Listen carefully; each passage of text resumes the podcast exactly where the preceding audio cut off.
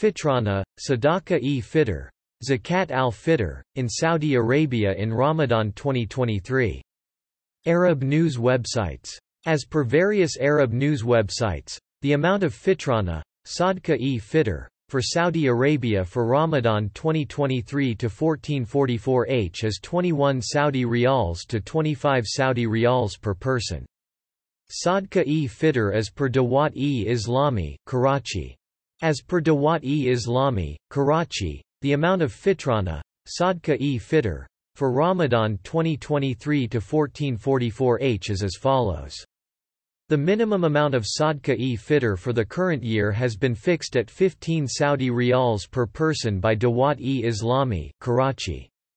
Serial hash item name amount, SAR. 1. Kishmish, raisin, 120 Saudi riyals.